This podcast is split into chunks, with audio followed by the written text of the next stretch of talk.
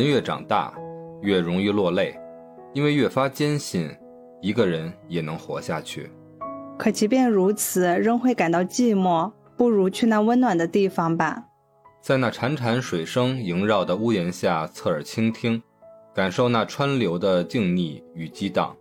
小调融化于水滴之中，呈现出那一片淡蓝。幸福不是用于深邃，而是用来分享。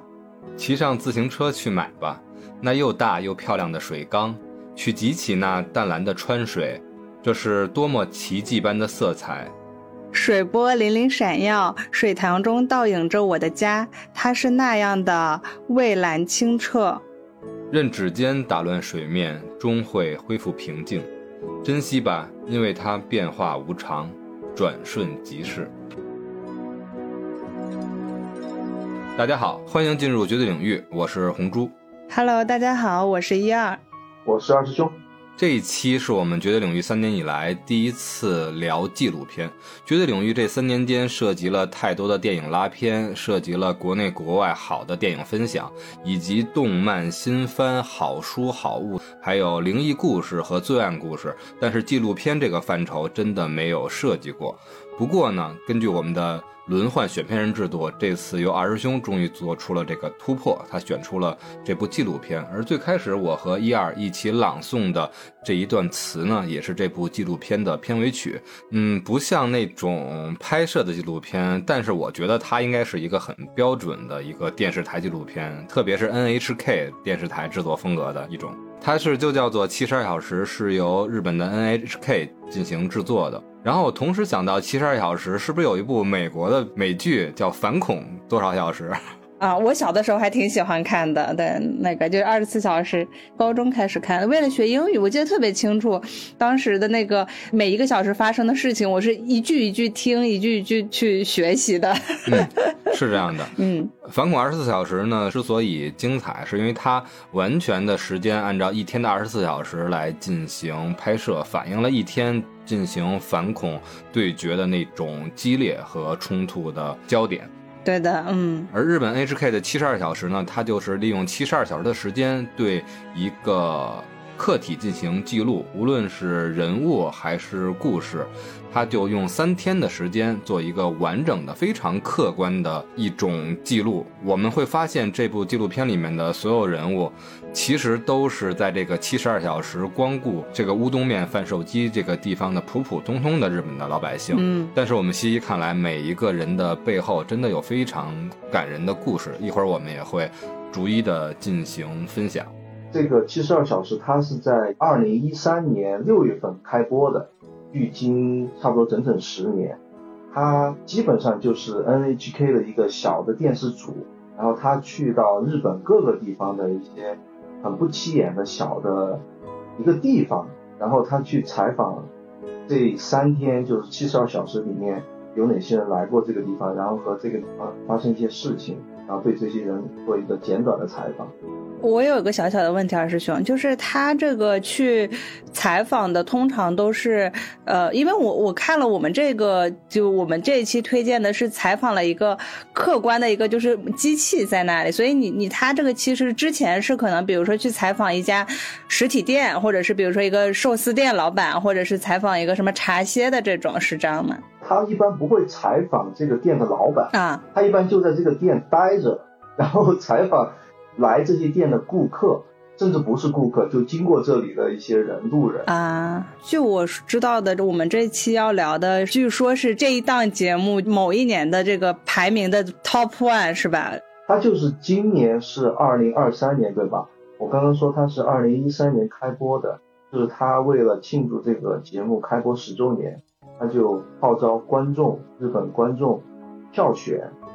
自己最喜欢的10家节目，然后就选了10档就是观众最喜爱的节目啊。那今天我们聊的就是日本观众投票的第一名，拿出第一名给大家推荐整个的纪录片，其实究竟是否适合呢？等大家看了之后就也可以心目中有一个投票，但是所有的看过72小时和相关的，特别是其实在 B 站上也有一些翻译过来的吧，是吧？生肉咱们看不懂，熟肉总看得懂吧？大家共同的共鸣还是都对这一集乌冬面贩售机特别的有感触。那么今天呢，为什么我们之前聊纪录片比较少？确实把1个小时的播客，1个多小时的播客，很难把漫长的纪录片整体的感受带给大家，所以我们挑选了这次 Top 10 里面的第1位。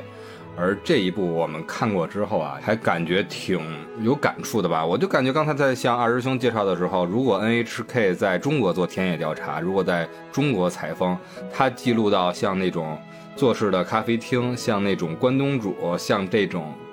面的贩售机，如果中国有的话，我觉得我肯定很可能会误入到他们的镜头。哎，我是街头饮食爱好者。就日本这种奇奇怪怪的地方相对来说比较多。嗯，那咱们就进入主题吧。咱们纷纷杂杂也做了很多的铺垫了，正式进入主题。这一个系列叫做72小时，而今天我们聊的这一集就是票选的 Top 1， 它就叫做乌冬面贩售机。而这个贩卖机呢，它就是在位于日本的秋田县的一个港口，普普通的港口的一角，一个便利店的门口。是的，就特别像我们国内的一个饮料的贩售机，现在也有一些像果汁的贩售机，咖啡的贩售机，而它那个就是一个只卖乌冬面和荞麦面的这一个机子。就餐环境非常简陋，旁边有一个简易由客店主人搭的一个棚子，那儿有一张桌子和2把凳子，这个就是用餐的环境。对，有一个特别用心的一个小设计啊，上面还悬挂了一个调料瓶，是不是？对对，我就想说这个调料瓶是我很喜欢的，就是而且是挂在空中，一直在那儿晃晃悠悠。哎，这个机子它的面点啊，其实非常的方便，这是第一大特点。你只需要投币，然后它就会用热水带着它的汤料，然后灌注到这个汤碗里，直接就把这个荞麦面啊或者乌冬面就给大家煮出来了，非常的方便。第二个特点呢，是非常的便宜，一碗面条只要200日元，又便宜又省时。无论这个机器多么破旧，无论这个机器中间检修啊、换件啊、停售过几次，但是呢，就这么一样老机器，用了40年的营业时间，在当地服务了40多万个人，卖出了40多万份面条。大家想一想，40年40万份，每一年是1万份，一年是365天，每天都有带给这些人非常多的温暖。整个故事的梗概的背景大概就是这样，但是更感人的应该是这些顾客的感受吧？有没有这么觉得？哎，我首先想问一下胡叔和伊尔哈，我问一个很直白的问题。你们觉得这个面会好吃吗？我先来回答。我必须说，我看完这个片子的时候是半夜，就是大概23点，就是晚上11点。我当时第一反应就是我要吃乌冬面，然后对。然后好说歹说呢，我自己斗争，因为我晚上不怎么吃饭嘛，我好说歹说跟自己斗争到第二天中午，我点了一碗乌冬面。我点的是外卖，就这个有点不一样，就我点的是外卖，里面当然是更加丰富了，它有牛肉有菜什么都有，但是它有一个事情，这个面就是泡在这个汤汁里的，很不专业啊，这个。对对对，它是很不专业，但我同时很庆幸有一种感同身受的感觉，就是我感觉好像就是那一碗被泡过的撒了汤汁的乌冬面送到了我的面前。这个外卖还有没有这个机器专业？专业的我觉得这种面食哈，它应该是汤料分离的，就它会把汤装到一个地方，然后这个外卖到了以后，你自己主动再把那个汤料泡到那个面里面，这样才不会糊掉。对，但是它就是这样来的嘛。但是我们这个乌冬面，它其实一开始是做好的放在那儿，就也是做熟了放在那儿，然后再加汤汁嘛。所以在我看来，它跟我的这碗外卖吧，我的感官里面大差不差，因为我是个乌冬面狂热爱好者，就原先读书的时候，我一周自己都会煮至少1到2次乌冬面，然后就煮的面的跟他们的差不多，就很简单，就比如说放点菜，然后放那个肥牛放一点，然后加这个面加上汤汁就结束了，可能5到10分钟这个面就煮好，因为煮乌冬面是大概7分钟。啊，你把水一烧，然后乌冬面放进去，就3到7分钟吧，因为我不记得具体了，就是那个大概那个时间，反正就是10分钟内你这一碗面一定可以吃到。对，所以我的感受，任何地方的乌冬面吃起来大差不差，都还挺好吃的。红猪呢？红猪你觉得呢？会好吃吗？我觉得吃面，刚才叶儿说的那个感受啊，就是面条啊、饺子呀、这种面食坨了，我们北京话管这叫坨了。对对对，一旦说这面食坨了，那就是立马就意兴阑珊了。但是这个贩售机里面的乌冬面妙就妙在，它真的是无论是它是冲给你是拿热水冲，还是它是泡，无论它是多长时间，你拿出来那一瞬间，它起码是热气腾腾的，对吧？这热气腾腾的面，我觉得就是精髓。无论是北京的那些面馆，最重要的都是，对吧？现在非常火热的一个词，不能是预制品。哎，对对对对，嗯。所以这个面嘛，我觉得如果是在我家门口的话，我觉得就算比如说每天晚上要准时回家吃饭，我也可能在底下先垫吧一碗，嗯，然后在每天夜里，像咱们录完节目、剪辑完节目，一般我都到凌晨2、3点的时间了，那时候已经没有面馆了，北京也不会有这种24小时的面馆了。但如果身边真的有这么一个贩售机的话，我愿意驱车，我也愿意去，无论各种方式去换那一口面，去感受那一瞬间的温暖。我很期待。首先，我觉得这个机器，我们没用过，我们会觉得特别好玩。就它的面是，人工做出来的，嗯，然后做好一碗一碗以后，然后把这个面再放到这个机器里面，等有食客要过来以后，它投了币，才会有热水冲进这个面碗里面，把这个面给冲好，然后端出来吃。所以这个面是热气腾腾的。刚才我可能做了一个简单的换算，这么一个贩卖机运营了40年，他卖出了40万碗面。对，而这40万，我刚才说的是服务了40个家庭或者是40万人，这么算应该是不对的。因为像这些老客户嘛，特别是刚才我们也举的例子，反复的会去感受这份温暖，去享用这份方便。很多人可能都是反反复复的去，究竟最后是有多少人在这儿吃过面，这个数字永远是一个谜，对不对？它是投币制的，它不是会员制的。而有的一会儿我们会聊的故事，大家会看到一个老人40多年一直在这儿吃，一个家庭从之前单身到后来形成婚姻，然后带着男朋友来吃，带着老公来吃，然后一个母亲之前是一个暴走族，后来带着孩子来吃。不光是一碗面了，在这儿来看这些意义的话，可能就像家庭的一份子，就像家里面一位亲人，然后一位老者，咱们经常会怀念家中，比如说姥姥煮的面条，奶奶做的饺子，而这个面可能对这些周边的老百姓的感觉也是有这种家人的感觉吧？会不会？这个机器也已经老了，这个机器其实是一个有点带故障的机器了，时不时拍到食客就是投了币进去以后，这个机器不出来，然后需要那个老板补出来，然后把那个机器开，然后稍微简单的调试一下，再把它关上，面才能够自动的出来。这个点其实我感受很复杂，总结起来就是我很喜欢，特别的真实，然后又有点难过，但是总的感受是好的。就这个机器最后还是把这个面给出来了，然后大家都觉得挺开心的，不管是这个店的老板还是食客。刚才二师兄聊的这段我也很有感触嘛，其实就是这个贩卖机叮叮当当，然后经常坏掉，顾客们投完币，老板过来修，需要等待很长时间。而这一个片段也被我们的摄影师记录到了纪录片里。真正让我感动的就是顾客没有很暴躁。你像我们如果面对比如说无论是自取机还是贩卖机，投了币然后付了款，他不出东西，都很急躁，整个社会都很急躁，就会很着急，打电话催，或者说有的人甚至对这个贩卖机拳脚相加。你打老人啊，你这个你打这个贩卖机属于殴打老人，人要关起来了。二师兄指的殴打老人是什么意思呢？因为贩卖机嘛是一个40多年的老机器，坏成这样，其实为什么这些顾客们会微笑着等待，或者是很习以为常，他也许真的把他当成一个老朋友，一位老人，所以没有那种急躁，没有那种过分的动作。这一段其实是很小很小的隐藏的点，很感人。那么我们聊了这么多，也真真正正进入片子吧。嗯 ，OK。很多刚才说的调料瓶的点呀、贩卖机失修，大家很有耐心的点啊，我们都已经点过了。更多的点其实还等着大家去发现。既然是推一部电影嘛，或者分享一部电影，我们还是愿意去尽量的把它的一些精华，然后来分享给大家。其实这部片子它作为其中的一集，也不怕剧透。整个72小时纪录片那么多，对吧？那就不妨从这部开始。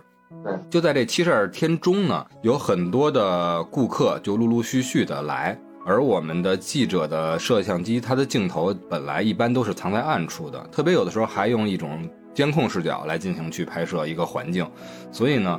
都很真实。每一位顾客来的时候啊，其实都没有发现镜头在，所以反映的也是他们真实的一些状况。那我们就挑取几个顾客，这个贩卖机的老主顾、老顾客的一些故事，然后让大家感受到这部乌冬面贩卖机为什么会排到72小时系列的第一名。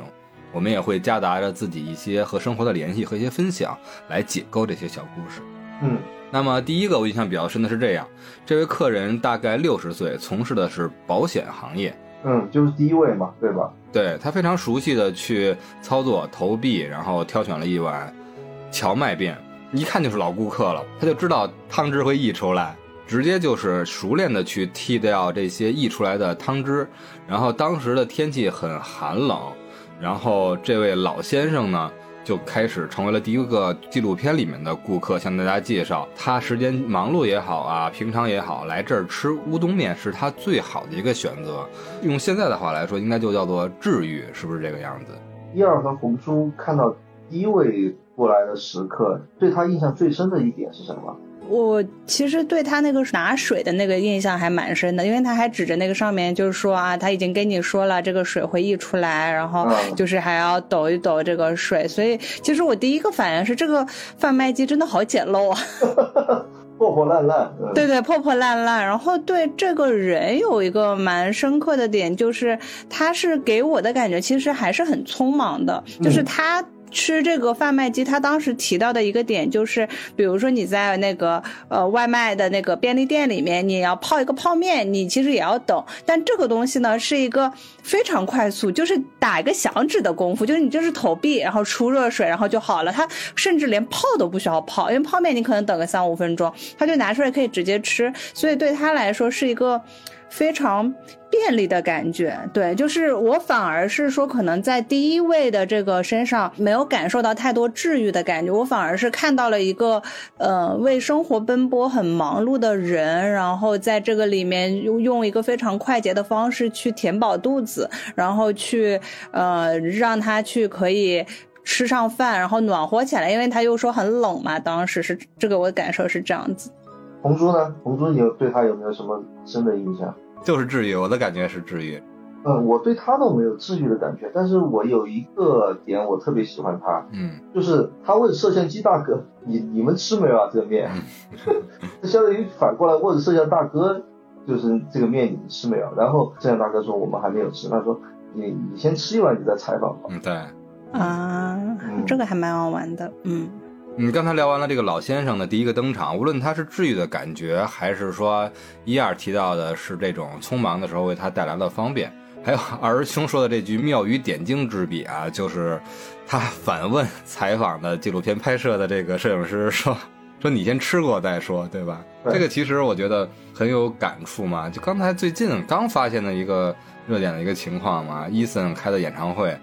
然后底下可能因为听不懂粤语的原因吧，然后让他去喊讲国语，但是 Eason 就反而很开玩笑似的，一会儿说泰语，一会儿说英语，最后他说了国语。对，我说国语我当然可以讲咯，但是如果你说请讲国语，或者说麻烦讲国语好不好，我可能会感觉更舒服一些。你告诉我讲国语，故事其实就是这样，对吧？往往的时候其实都是需要一种像 Eason 这个故事告诉我们需要换位思考的，无论大家谁在台上谁在台下。像刚才那故事里面的老先生就告诉我们，你想来采访我对贩卖机的感情，或者对这一碗乌冬面的感受，那你首先自己要先有一个感受，对不对？无论是你觉得好还是不好，之后我们再来探讨。我们先对一个东西有一个共识，这个东西啊，二师兄讲出来之后我觉得还确实很妙。是的。所以这位先生也成为了一个开头的顾客，当然了是按照时间来继续的嘛。第二个顾客就很有意思了，是一对情侣，他们各自点了一碗面。之后呢，刚才有铺垫，那位老先生用筷子扫出了溢出面碗的那些汤汁。而面对这个问题，这对情侣自带了一个托盘。哦，这么去解读哈，哎，有道理，有道理，那也是老顾客，看来是。没错呀，你像咱们在国内去吃面，北京吃这种拉面的话，其实有很多讲究嘛，无论是什么柳叶，是吧？代表的是一个宽度。二粗二细，柳叶子，什么韭菜叶，这其实代表都是面的宽度。然后呢，无论是什么样，什么花样，其实两种方式。一般第一种方式就是服务员帮你送到餐桌上，第二种方式就是你去领。去领的话，在领面窗口那儿永远会有托盘的。无论是哪种方式，其实就是怕热腾腾的面汁烫到顾客。所以呢，在这种堂食的出现托盘的地方，第一次在生活中看到了这部纪录片，才发现真的有人会为了一碗面带着托盘来就餐，就是这第二对情侣。对，而且这情侣还蛮好玩的，他们是一个算是一个礼物一样的东西，女生领男生来，然后这个男生就把这个托盘当做一个礼物送给了这个姑娘，然后两个人就经常一起来。所以我是觉得说，哎，能把一个日常生活的很几乎是可能每周都会发生的事情里面有一种微妙的仪式感，让我觉得还蛮浪漫的。这一段这个其实我觉得更多的感触，因为明显是女生带着男生来的。因为女生来之前，她有在节目中讲述嘛，她是之前自己单身的时候就已经在这儿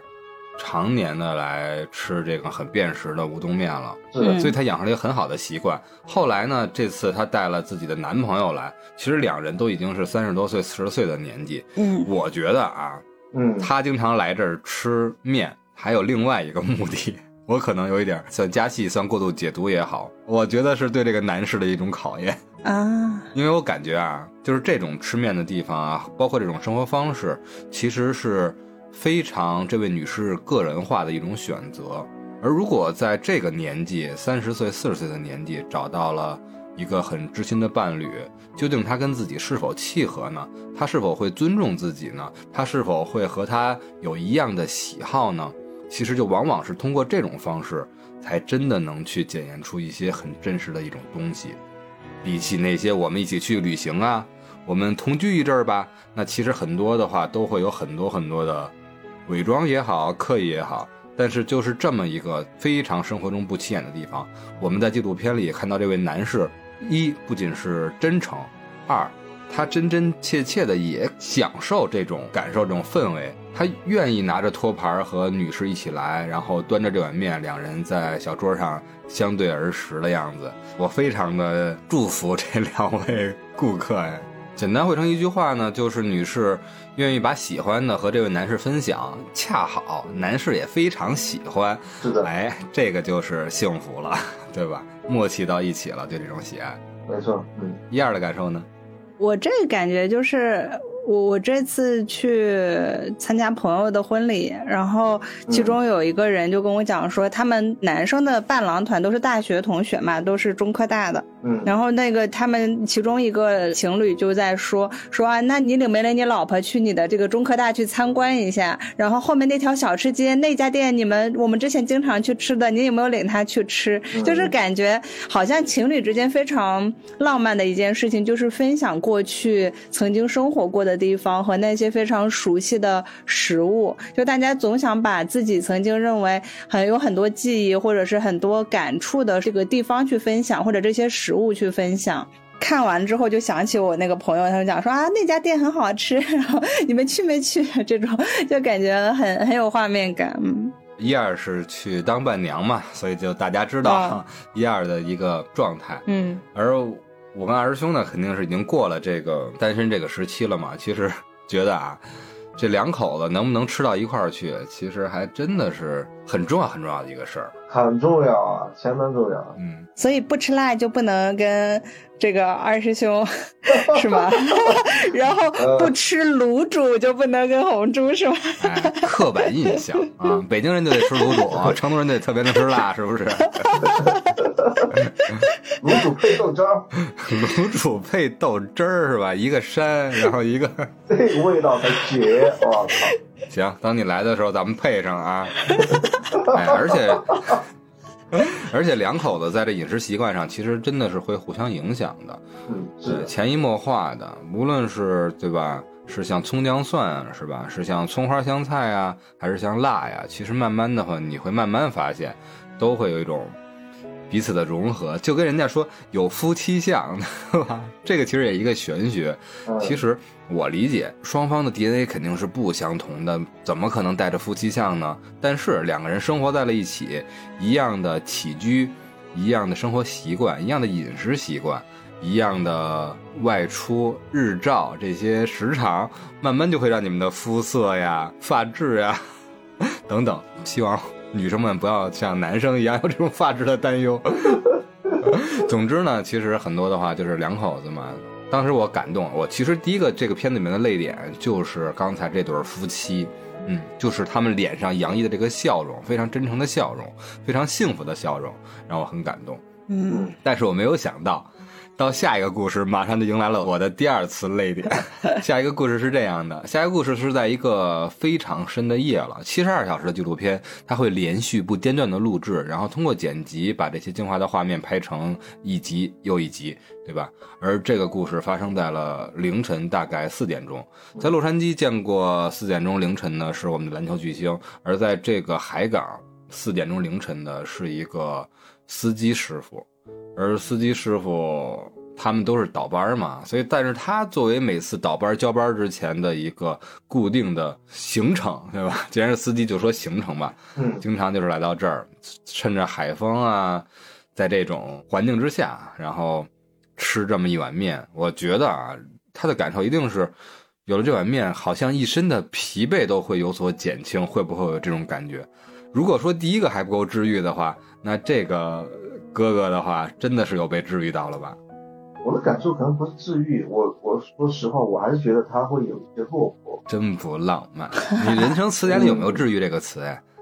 我看着他落魄，但是我并不是不能从他那种感受里面感受到一种美感。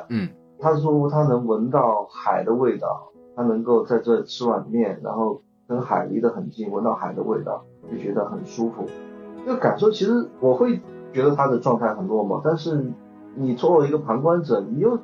确实能感受到一种很浪漫的感受啊！一个普通人说出这样的话，不得了，了不得这种。你也挺了不得的，我觉得，如果你需要我分享一本书的话，我一定分享给你《中华汉语词典》。词汇量有限啊，对吧？对，在这儿，这大哥绝对不是来这儿找浪漫的，难为你了啊，这些词儿。有点难为，有点难为啊！总之呢，最后我觉得真的是那一瞬间啊，我的泪点其实就是看到了之后的一个画面，无论是觉得他落寞也好，窘迫也好，孤独也好，因为他的一个形式，首先他干的是类似于一个体力劳动，然后深夜工作者，同时呢，他当时的日本经济也不景气，他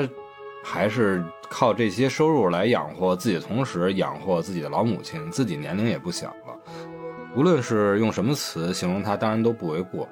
但是呢，其实我们觉得我们的人生各个阶段也可能都会面临着一样的，不能说像是这种境遇，但是那一个瞬间我们可能都遭遇过，没错。但是幸运的是，这位大哥有这么一个港湾，就在这个港口的地方有这么一个贩卖机，会卖出那一碗面。纪录片里面他讲出的话很简单，就是觉得这里的面很好吃，很便宜，很方便，却又觉得很温暖。当他说完这句话之后，就是觉得暖暖的，然后抬头的一瞬间，大家会在屏幕中看到他眼角落下了一滴泪，那滴泪当时就成为了我的第二个泪点，就特别有共鸣。我们可能很多东西都不像，但是这种感觉我绝对似曾相识，在我生命中的很多个片段有过。而他也其实是幸运的，因为有这个贩卖机，有这么一个面食，在深夜里给他以热气腾腾的这种感觉，一定要读腾腾，热气腾腾，不是腾腾啊，才能说出那种感觉。还是我推荐大家去看吧，我们描述还是描述不出来的感受。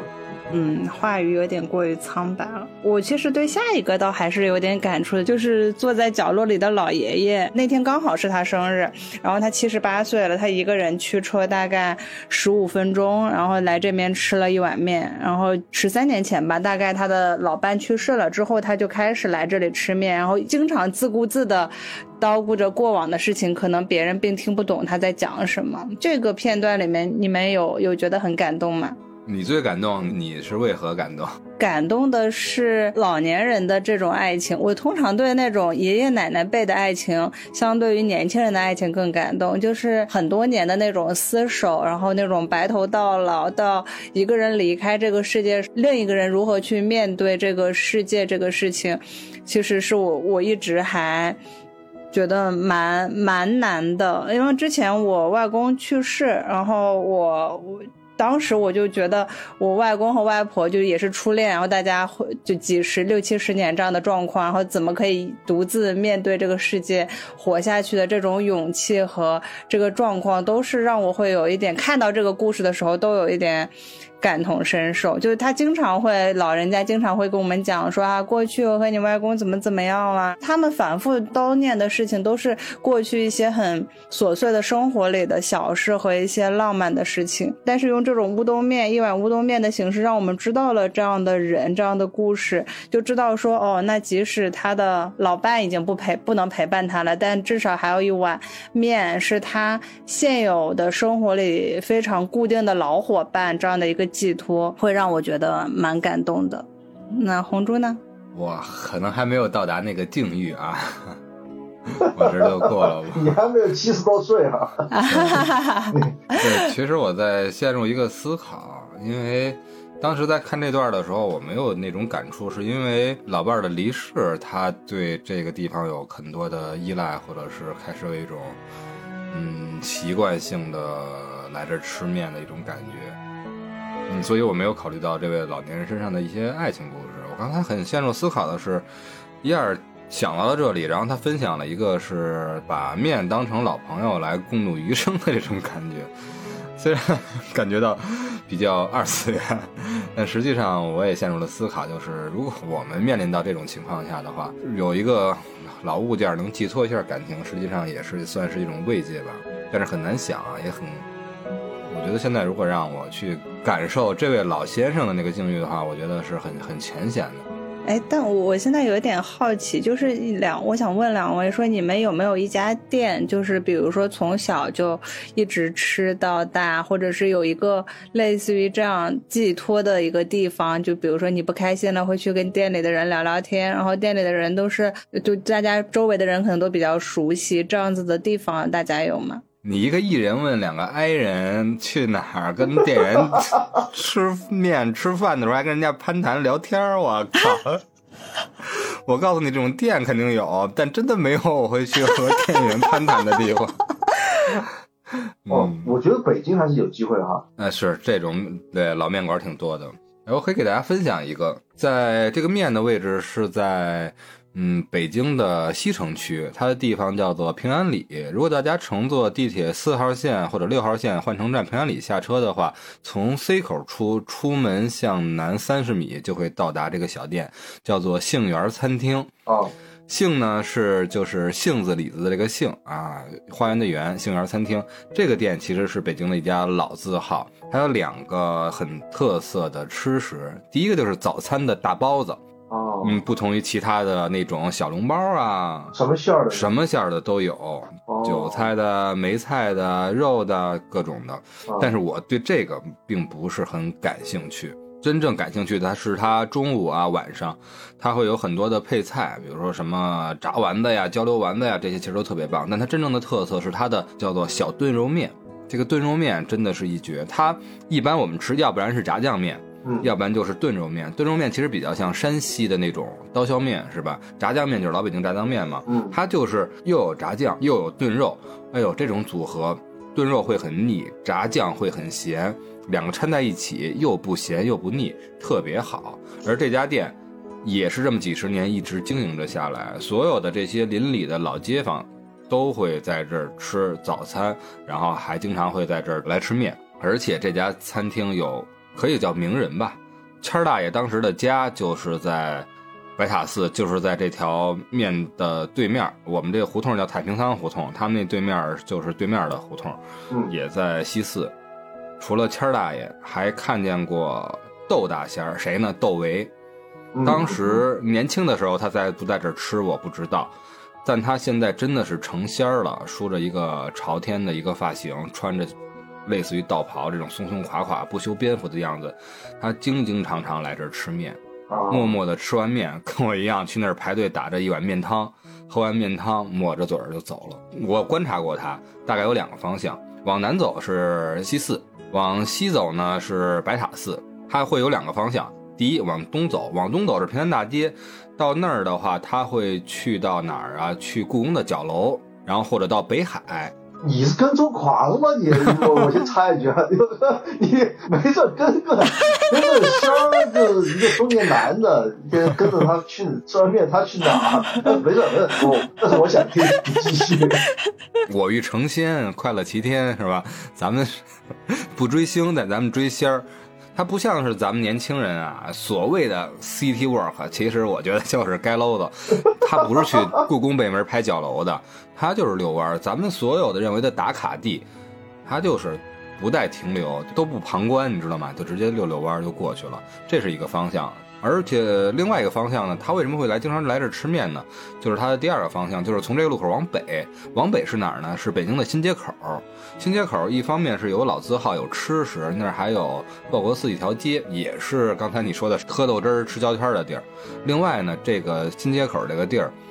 还有另外的一个特色，就是乐器一条街，现在是卖乐器居多。对，以前的这些打口碟都在这条街上，慢慢的衍生出了会有很多的乐人在这儿来租那些胡同啊，来在这儿攒这些地方住，慢慢在发酵，慢慢开始有了乐器，有了录音室，有了很多这种乐器教学呀、声乐呀等等，慢慢形成了这么一个街道的文化。但是我觉得东南西北四个方向离不开我们的杏园餐厅的栽培。特别好，特别好！哎呀，好了，我现在下次去北京有地方了，然后还可以默默的跟踪了。你看，这个就是 I 人和 E 人。你看我到那就跟老板打成一团，没准还跟这个大仙聊两句，这 I 人就默默的跟踪起来。我靠，你太野蛮了！我就默默的吃，然后默默觉得有意思，就跟他默默的走。无数次，那个大妈，这前台是一个大妈，大妈特热情，小伙子。怎么着，老样吧，就是那个老三样，就这意思。基本上就是常来的常客，他会记下来这些人固定的一个算套餐吧，算是点的，比如说点个什么老北京的什么常吃的那几种吧，就不说了，都是一些下水。到现在我都没有习惯的一天，都觉得一个I人，哇，我说行，他无论会说什么，我都说行。我理解，我装作那种热情让你难以拒绝，对吧？他跟我说出老三样的时候，我第一次都特别诧异，我都会心想，你真的记住我要吃的这三样到底是什么吗？后来我只能说行。也许下一次他三样会记错人。你有脸去改吗？你刚说你记错了，人家上什么吃什么吧，人家点什么咱们交什么钱吧，对吧？哎，这种口味我觉得还是一样的，撒盐起码是一样的，对吧？配料起码都是新鲜的，那无论是菜种不一样，那就不一样吧，要不然的话老是那三样，你又不愿意拒绝，那也挺难的。特别好。一样问我这个话题的话，我觉得你们一定也有这种经历，或者是比较熟悉的餐厅饮食，还是说真的像一样说那样去和餐厅的人员成为了朋友呢？我其实可以分享一个，就是我问你们是因为我真的有一个类似于贩卖机这样的一个地方啊、我当时小的时候经常去一个叫房角石在长春的一个咖啡店里面去学习，那个时候大概每天都去，然后一待5-6个小时，然后就和那个咖啡的店员成了很好的朋友。后来去喝咖啡不花钱，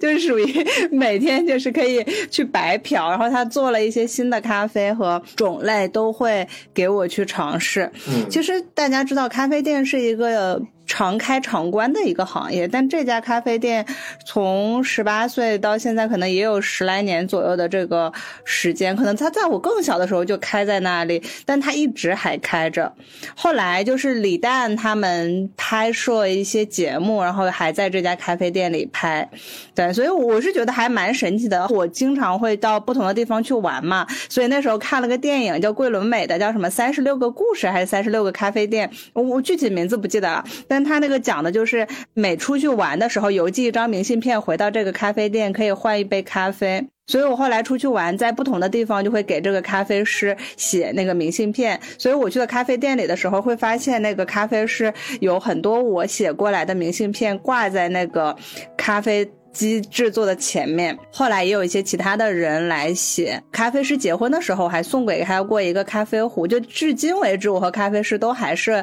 很好很好的朋友。但这个人就是并不是说因为赚钱才要做这份职业，他一直跟我讲就是他是真心很喜欢很喜欢咖啡，他觉得做咖啡这个事业就是他毕生所要追求的东西。对，然后这个小店也就成了我这么多年只要我回到家或者是在外旅游的时候去邮寄明信片都有一个地方去知道说，哦，那我邮寄一个明信片给这个地方，或者是有一家这么老店，我回到老家里面，虽然可能就是这个老家很多人很多事情都不在了，但这家店就一直在，然后可以去看一看，这种感受会让我觉得非常非常的温暖。哎，这要去长春的话也有地儿喝咖啡了。我觉得这期纪录片的分享节目啊，更多的意义在于不光是通过这个贩卖机的故事给我们到这种治愈的感觉，或者有这么一部好的纪录片可以让大家去看，更多的就是这些生活的故事，这些美食啊咖啡啊这些生活的陪伴会治愈到我们。儿兄有被这种食物啊美食所治愈过吗？因为我基本上都是在成都待的时间最长嘛，但是我小时候去的那些店其实现在都找不到，这是比较遗憾。哎，你要说这种感觉的话，我还想起了一个店，我是从小学开始在那儿吃，现在怎么这个店也得30年了吧。那家店是怎么我发现的呢？大家都知道韩国这个现代汽车对吧？韩国现代汽车呢，它引入之后呢，合资建厂在北京也有北京现代，所以呢，北京现代就会有很多的，大家会知道望京为什么有很多的韩国人聚集嘛，其实都跟北京现代有很大的关系，所以有很多的韩国人，包括朝鲜族的朋友们，都会在这一部分地方定居。而相关的衍生的这些美食呢，对吧？就有很多家。我小的时候经常去一个漫画店去租漫画，租啊借还还呢，就很常去了这个漫画店，基本上每天去打卡，放学之后的第一站就都是这儿。然后呢，这个漫画店的旁边就正好是这么一家，我不知道他具体老板是咱们的朝鲜族朋友呢，还是韩国友人开了这么一家店。这个店的名字我也根本就不知道，我看不懂嘛。但是他家会有很方便的餐食，石锅拌饭啊，然后紫菜包饭啊，还有这些韩式的这些炸鸡啊、小食啊，包括一些很有特色的当地的饮食，我就会很方便的在这儿正好去点上一碗面，或者是点上一份饭，吃点东西，把漫画看完，慢慢会形成了一个习惯，正好就解决了我那个问题，不用和这个店员去攀谈，完全语言不通。他说什么我听不懂，我说什么他也听不懂。那你应该多去老莫啊，那北京老北京都是去老莫的。老莫说实话啊，不是说这个寒碜，真的是只有家里老人这个过寿辰和孩子过生日我们才去，我自己过生日都舍不得去。老莫现在已经成这么一个地方了，你知道吗？对，小时候也是，你想嘛，不买漫画去借漫画，你想我有什么对吧？什么老莫，别跟我提老莫，你才去吃老莫。然后就这家店，就这么慢慢的到了不再看漫画的年纪，中学、高中，然后在有的时候经过的时候，漫画店已经没了，那家店还在，然后还会去吃。后来工作了，结婚了，然后再去到附近的时候，还会有想去那儿。停车停得比较远，但也愿意走过去看一看，那家店还在，再去吃一吃。现在还在啊？店长的话是还是一位阿婆，然后后厨员工我真的不知道，那阿婆就是前面所有事儿全包了，都是她一个人。嗯，类似于那种榻榻米的嘛，会变多了，里边也开出了一间，但一共最多的时候就是5张桌子。依然是咱们国人啊，或者是汉族很少，但是这家店我觉得太有感觉了。我没有想到，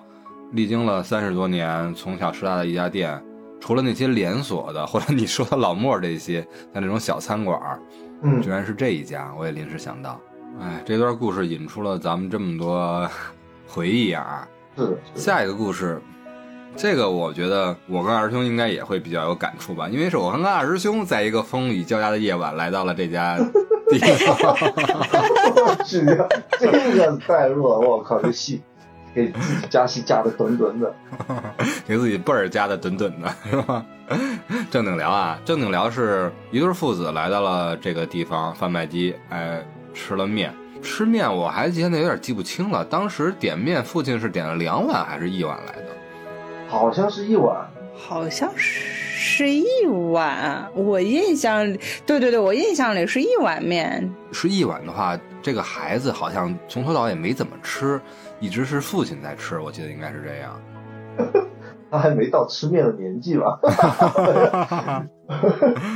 年少不知面滋味，是吧？吃懂已是贵人。你是面中人。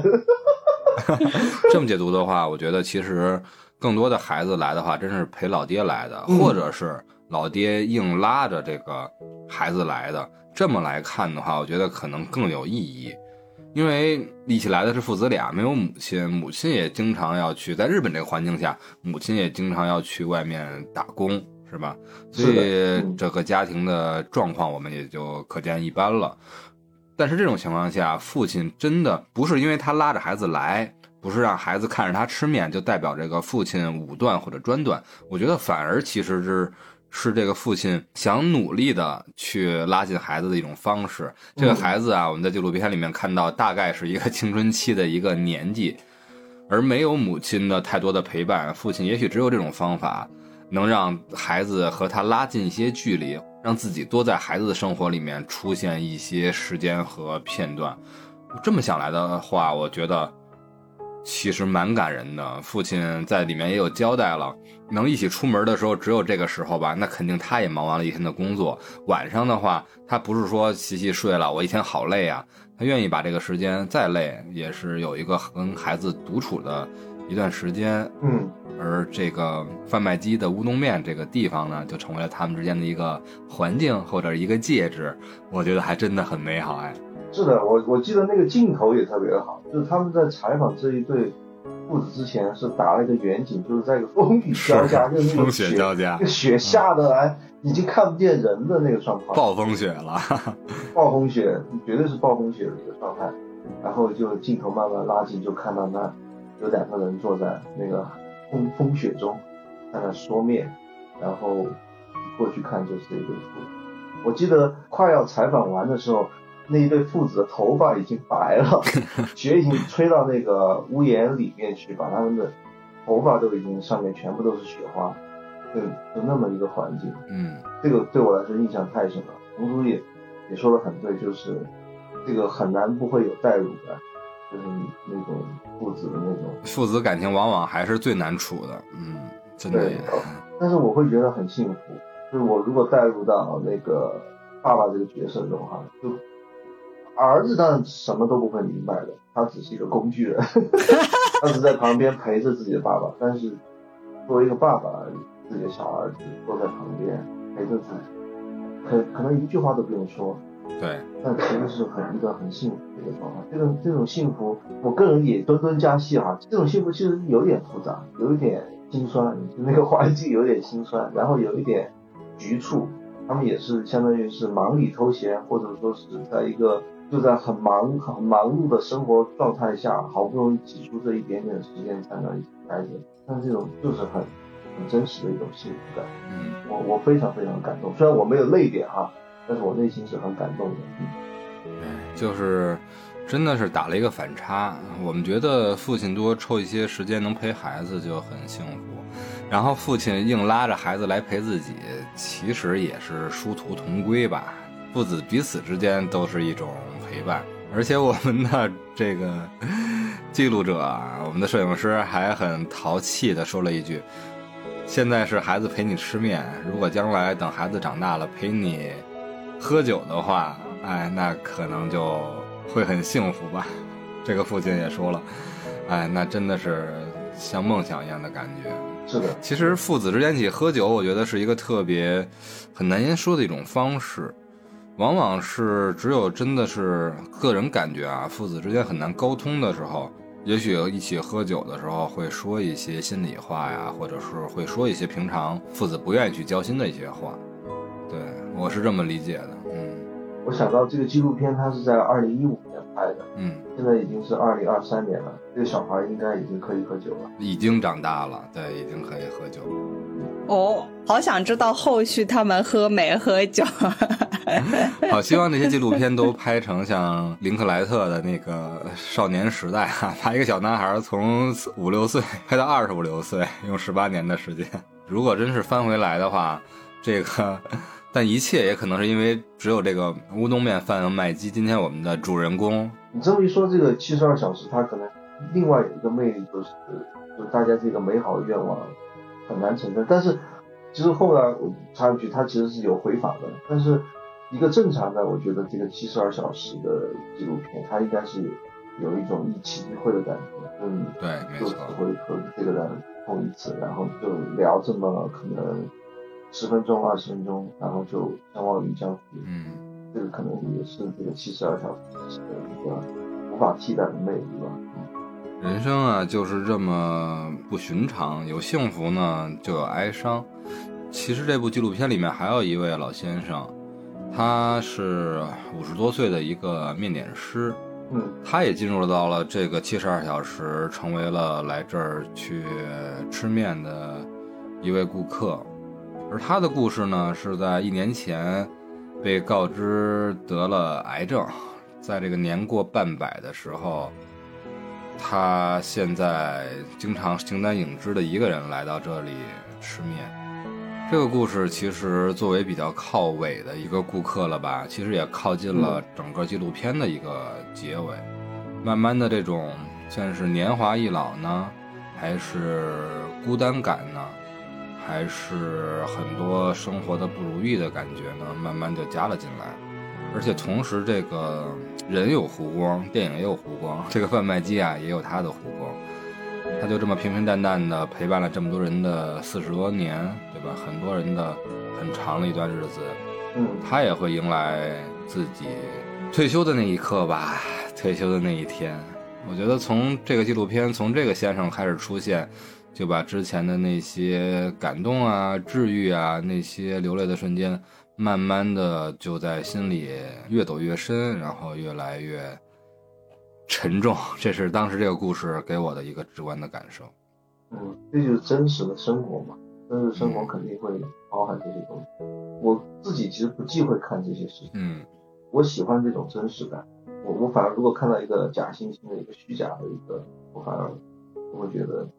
有点浪费时间。我觉得正是这种真实感才会让我们觉得眼下的日子或者是当前的很多事情才显得很弥足珍贵。就这个东西你知道说，哦，它终将结束，那你才能更好的说感受到那种感动和那种泪点，还有感觉到这个温暖的很多片段的那种存在。嗯，对啊，在这个故事之后呢，其实这一部纪录片的这一集里面还有很多其他顾客的身影，但是有一个明显的区别吧，所以我把他们都归在了一类里面。嗯，刚才说的往往其实这个背景的底色呀，都有很大的孤单的底色，但是他们有贩卖机的陪伴，他们就越并不孤独。我大概这种感觉的，无论是他们自己一个人来，是什么样的一个生活的一个经历，什么样的一个年纪，还是什么样的一个经济的状态都不一样，但他们身上都有一种那种孤独感，来这儿真的有那种会老友的感觉。就算他们是多人来的，无论是父子还是男女朋友，也多是两个人。其实纪录片后来用来一个剪接的方式，还有了很多人一起来的场合，比如说那位单身妈妈不光是带着孩子，还有她的这些车友好朋友们一起来这儿做一个小小的聚会，当做一站这种感觉。还包括后来一堆学生们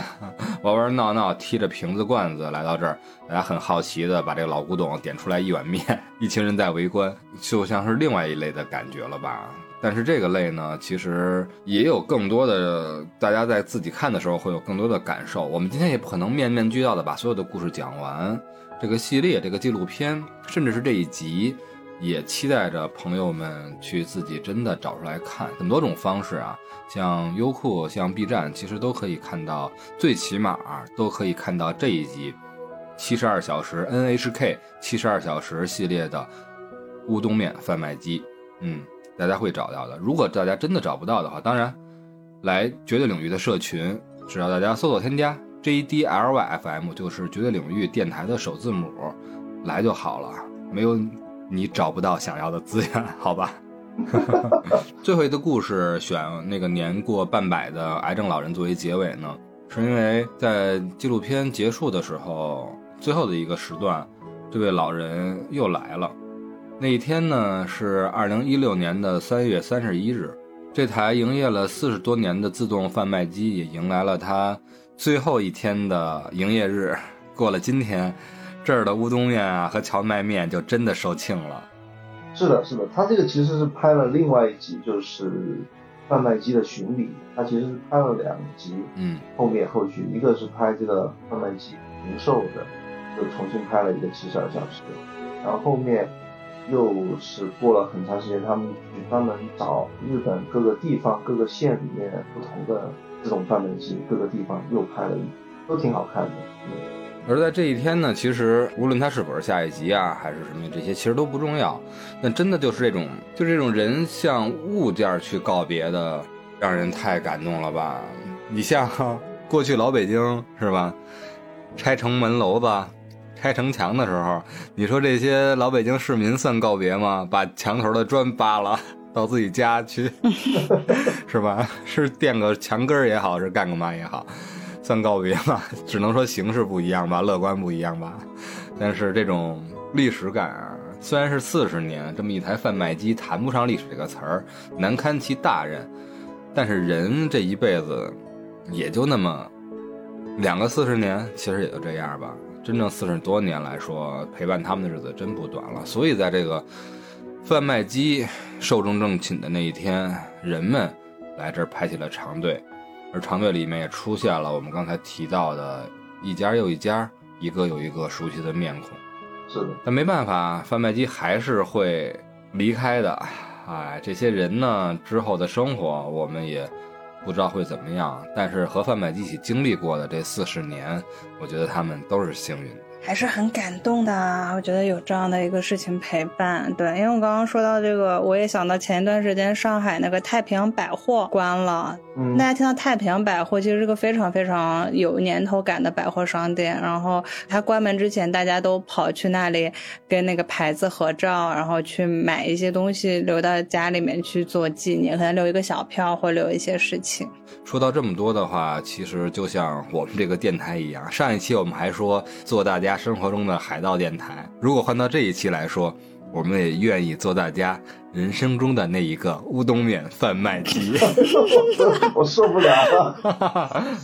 对，说回来啊，这一集就20多分钟，大家没有想到吧，但我们觉得说都说不完。是的，所以给每个人的感受都是这样。我相信大家去看的时候，给你的感受和给你的回忆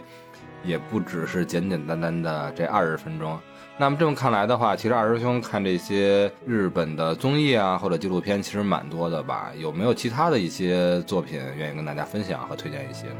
我特别喜欢看的一个日本的纪录片叫美之湖，湖就是水湖的湖。它基本上讲的就是日本，它取一个很小的点，比如说它会讲日本的咖啡，或者讲日本的桃子，或者讲日本的大米，或者讲日本的酒，某一个日本的节日，它基本就讲就日本的一种这个具体的事物，感觉就是漫妹的首作是吧？对，他会讲这个日本这个具体这一个事物里面所带来一些美感嘛，中间学到很多知识。好嘞，我成功安利我了二师兄，我觉得美之湖是一个非常适合我这个我看了一下，它叫艺术鉴赏类节目。对，我推荐一集给红猪吧，红猪肯定会喜欢。他有一集专门讲树的，他名字就叫巨树。嗯，就讲日本各个地方的巨大那种，可能有几百年的那种大的树，非常非常的好看。行，好好看看，有朝一日带着咱们的朋友们，对吧？日本之行，大家一起去抱树，